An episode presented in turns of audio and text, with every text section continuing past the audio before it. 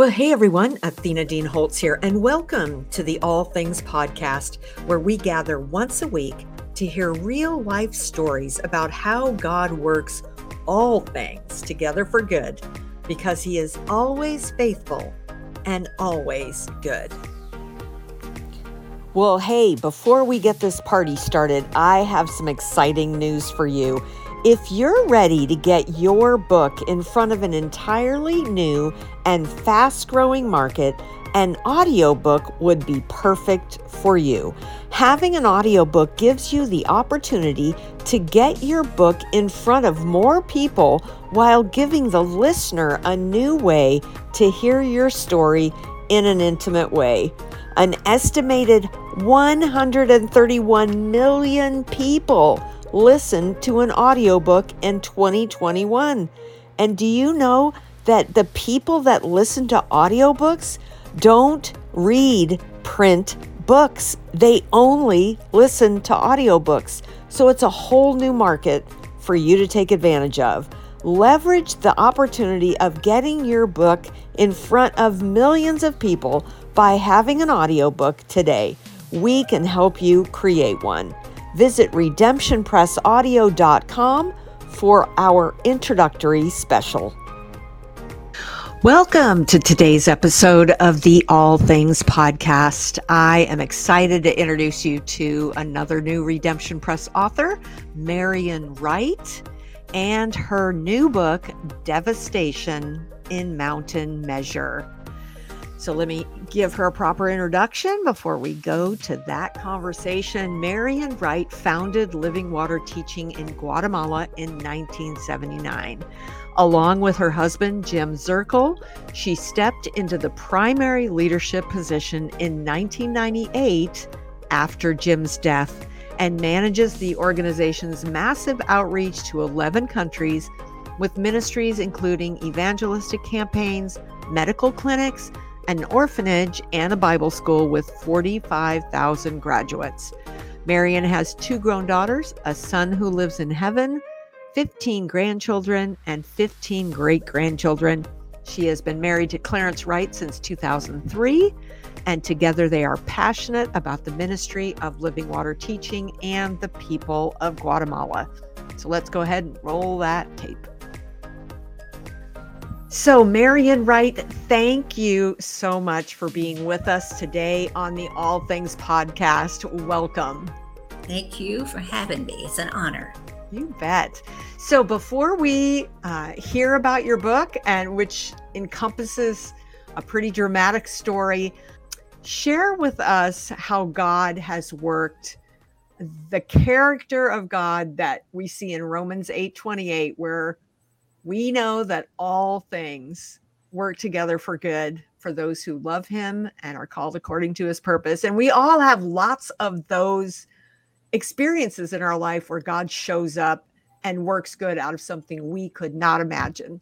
But let's just go ahead and have you share um, how God has done that in such a dramatic way in your life. Well, of course, the day of the accident was a horrible day and knowing that our leaders were taken out on that day through the accident, um, I thought, how can this ministry continue? Because we don't have our leaders.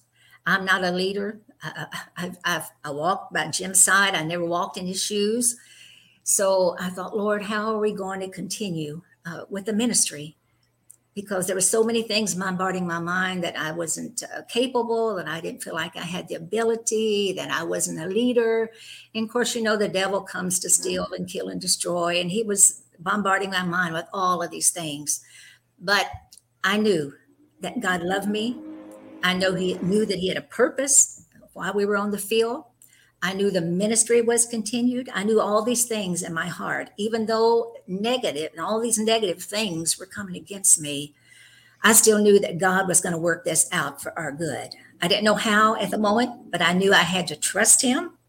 I had to tap into His grace, knowing that He loved our ministry. He called our ministry. We've been on the field 42 years. Of course, the, at the time of the accident, it was only 19 years. So it's been 23 years since the accident. So God has worked it out for our good. And I knew that He would because He's such a good, good God. He's such a good Father. Mm. And um, He gave me the confidence to step into shoes that were too big for me. And so that's what I did by faith and confidence and His grace and prayers of God's people. And we have continued on. Wow. And, you know, when you have something like when you survive something as devastating and traumatic with so much loss, for God to bring anything good out of that is amazing. Yes. yes. And wow. And I'm so thankful. I'm so thankful. Believe me, I am so thankful that the ministry continued because it, it's a good work. We're reaching thousands of people with the gospel. We're training nationals in the word of God. So I knew that we were not to leave, even though uh, in the negative part of it, thinking that how can I continue on without having the leaders? Um, I knew that I didn't have to lead like Jim, that um, I have my own anointing, and I had to build up confidence uh, that I could take the ministry on. And I had a good team to work with, praise God, good staff, missionaries, directors, uh, a church. So I knew I had a lot of people behind me praying. And, you know, when you got people praying for you, God is going to work it out for your good. And it's because He called, He called us, He had a purpose. Yeah. And he still has that same purpose. And that same call has not been lifted uh, in all these years. And so we're continued right on, but with more um, more strength, more anointing, uh, more victory, and we're just pressing right on into what God has told us to do. Mm. So, why did you decide to write your story after so many years? What What do you hope readers will take away? Well, uh, you know, I I had never written a book, and I didn't even know how to start one even though my husband told me after we've been on the field a few years, he said, Marian, you need to write a book about being a missionary wife on the field. And I said, Yeah, I should. And then after the accident happened, uh, a minister friend of mine came to the field and uh, he said, Marian, you need to write a book. And and then I knew that I had a story to tell, story that I knew that would help people. And he said, I am going to give you the first offering and then when I get back to the US, I'm going to send you another offering. So I thought, this money is designated for a book. I have got to find out how to write a book. So I just sat down at my computer and I just began to let it come out of me, um, the story. And what I really want, I want the story to minister to people. I know there's a lot of people have gone through tragedies, uh, bitter divorces, They've lost precious loved ones. They face situations that have been horrible. And through the book, I try to share with them through the word that any anything you have to go through or anything you are going through not that you have to anything that you're going through that god will help you he'll bring you through victorious on the other side it may not seem like it because the pain is so deep the hurt it hurt i mean it hurts bad but you know uh, the book, I wanted to, to minister to people, to show them that regardless of what's going on in their life, what they have gone through, what they are going through, that God can bring them through victoriously mm. on the other side. Amen. So you write that you have never blamed God or were angry at him after the crash. It was a plane crash, right? It was a plane crash. And so the death of your husband, your son, and son in law. So, how do you explain your reaction and and what advice would you give to people who are struggling with being angry at God over lo- you know a loss or multiple losses? That's true. I never blame God. I've never been angry at God because see, I know God more than just God. I know him as my heavenly Father. And and I know he loves me and I know he would not cause a crash. He would not cause a divorce. That's just not who he is. He is a good good father. And um, I know a lot of people blame God because if they blame somebody, it helps, it eases the pain somewhat. And a lot of people do blame God for fires, for accidents. But many times it's because that we have uh, made the wrong decision or we didn't listen to maybe something he was telling us on the inside. You know, if you're if you're drinking and you get in a car and you have an accident, God didn't cause that accident that decision was made a wrong decision that you don't get behind the wheel of a car and, and drive so see i knew this was not god uh, he doesn't he doesn't take life he gives life mm-hmm. and because of who he is uh, he's a good good father and, and I do understand when people lose a loved one or they're going through a tragedy. Uh, don't blame God. Don't blame God, even though you want to blame somebody. Uh, just realize that sometimes decisions are wrong decisions are made by the person that, that's had the problem or the accident or, or whatever. Well, and, and, sometimes it's someone else's bad choice that y- exactly. you've been affected and you had nothing to do with it. But that's right. If God allowed it, he he didn't cause it. No, he didn't. He allowed it. it. He's sovereign. He's so, sovereign. Wow, yes. Lord, what do you want to teach me through this mm-hmm. loss or tragedy? Right. And we don't usually go there. We usually shake our fist. Right. I, I, don't have I don't have a complete answer for the accident. And what I don't understand, I just put it in God's hands. But I do know that He did not cause it. I've never been angry at God for this. Um, hurting, oh yeah. I mean, there was a lot of pain, et cetera, et cetera, et cetera. But I do know that there is a thief that has come to steal, kill, and destroy. But Jesus said, I've come to give you life and life more abundantly. So I choose to believe that part of it, the scripture. Amen. Amen. So you write that God's grace was instrumental in your healing, and your subtitle says that it's a story about God's faithfulness. So tell us what his grace and faithfulness looked like in your healing process, and maybe what encouragement you can provide to those who are grieving a loss. Okay. Um, well, serving God as long as I have, I, I received him as my savior when I was just a teenager. And he has proved himself faithful all through my life. Then going through the accident, uh, his his faithful presence was there. You know, the Bible says that he never leaves us, he never forsakes us. So when I would sit down to eat a meal or I would go to bed at night, uh, I'd ask him for his presence just to be there to help me through another day, another night, to give me his peace, um, his faithfulness is always to provide uh, decisions I had to make uh, after the accident, being uh, stepping up into the leadership position and president of the ministry. I had to rely on his faithfulness to make the right decisions. Even though I was hurting inside, I would say, Lord, you know, uh, I need your help in this. You've always been faithful, and I know you'll be faithful in bringing me through this and, and causing our ministry uh, to be victorious again. And you also had to tap into His grace. Uh, I didn't know a lot about the grace of God, but I began to search the scriptures and read a lot. So I know what grace is. Grace is, is unmerited favor. Grace is the blessing of God. It's the goodness of God, but it's also something inside of us that when we can't do things on our own, His grace will enable us to be able to do it. I, I, couldn't have taken over the leadership of this ministry and being president without his grace. But you know, his grace has enabled me to pick up the pieces. I picked up the mantle that day after the accident. When I said we're going on by his grace, it was his grace. And anyone right now that's going through something, um, I just encourage you uh, turn over the pain to the Lord. That's what I did. I, I opened my heart. You need to open your heart and let Jesus begin to heal and he will do that. And you can just, I mean, you can cry. You know, I cry. I've cried a bucket of tears. There's nothing wrong with crying. You don't want to get a spirit of grief, but yes, you are going to grieve. I grieved. I cried. I, I screamed at the devil at times. And I said, We are going through. I am more than a conqueror. I stood on the word of God.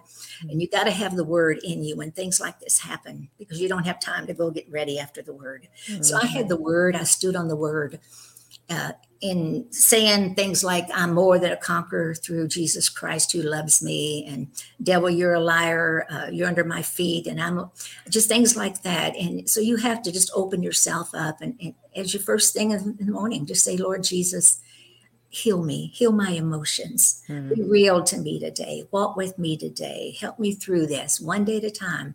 You can't do it overnight. It takes it, it depends. Every person grieves different right and right so one day at a time, I just took it one day at a time. You know, yeah. time time also helps, but it's really Jesus that's our healer.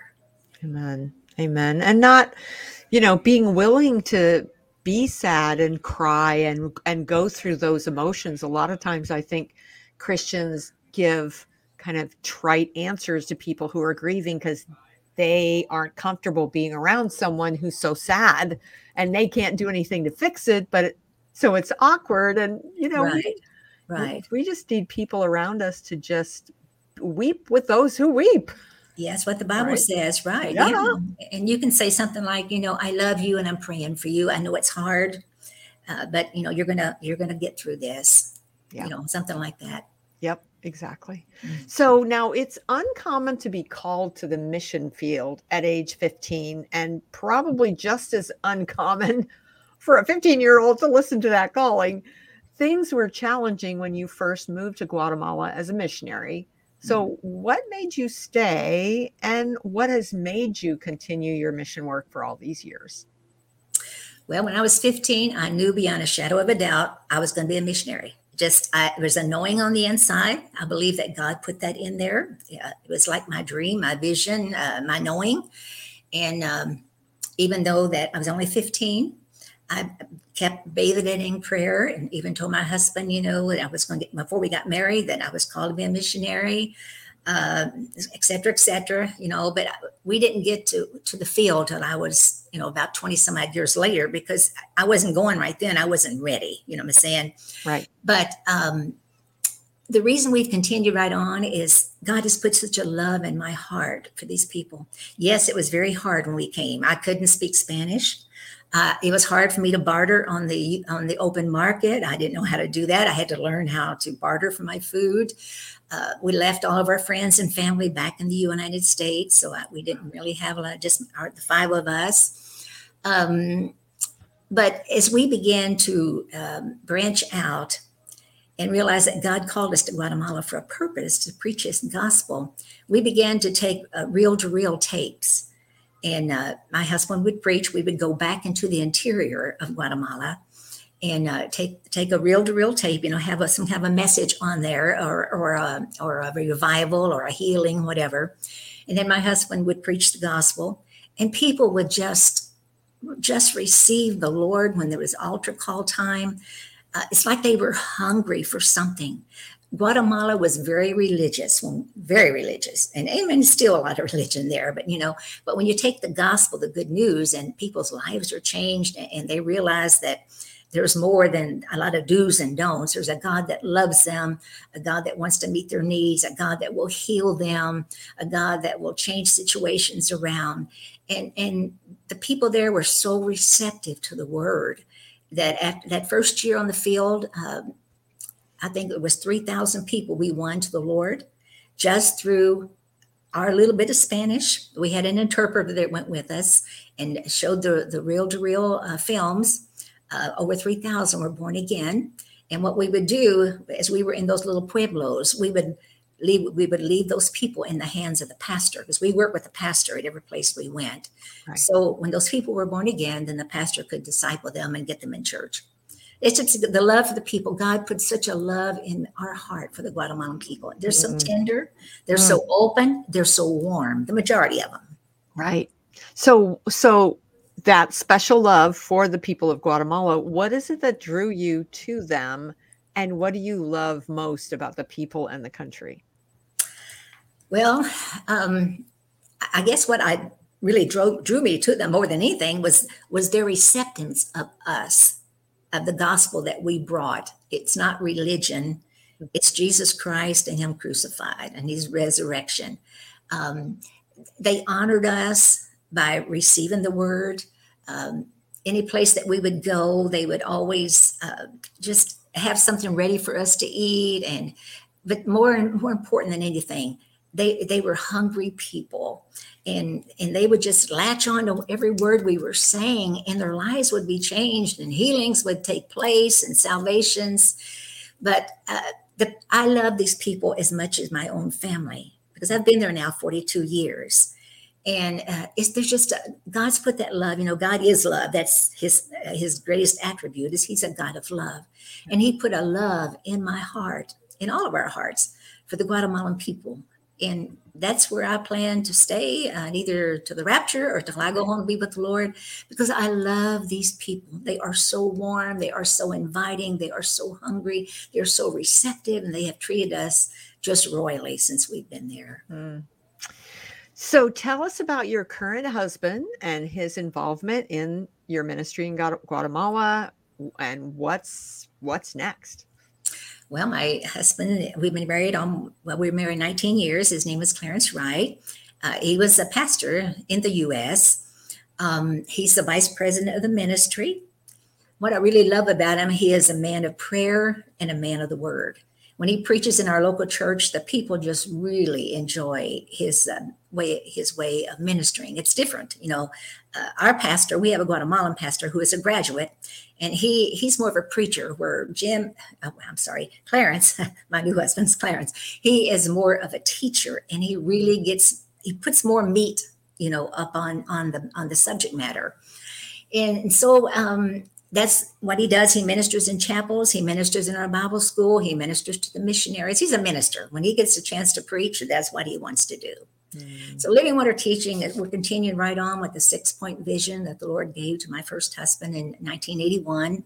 Six point vision that has guided this ministry from the inception all the way up until now. And we'll continue right on with it. Um, we, uh, our heart of our ministry is training nationals in the Word of God so that they can take the same word that we got, take it to the nations, their pueblos, their communities, and see their communities and pueblos and nations change. Because we have students from Nicaragua, from Mexico, we've had them from Haiti, we've had them from Cuba. And uh, so they're with us for two years, and line upon line, precept upon precept, they get the word of God. It gets it into their heart, and then they're they're changed. They see who they are, new creatures in Christ that He lives big in them, and they can do the same thing that we've done by taking that same word, which the Word of God is power, it's revelation, it's it's it's life, and they take it back to their own people, and that's how we've been able to win uh, thousands of people to the Lord. It's been over eight hundred thousand plus. I have no idea. Wow. Wow. So if we have some listeners today who would like to find you, find out more about you, connect with you online, what is the best place? Do you have a website you can share? We do. It's livingwaterteaching.org. Okay. And I'm also on Facebook. Perfect. Yeah, I'm not on Twitter or any of the others. I'm yeah, Facebook. I'm with you. I'm too busy.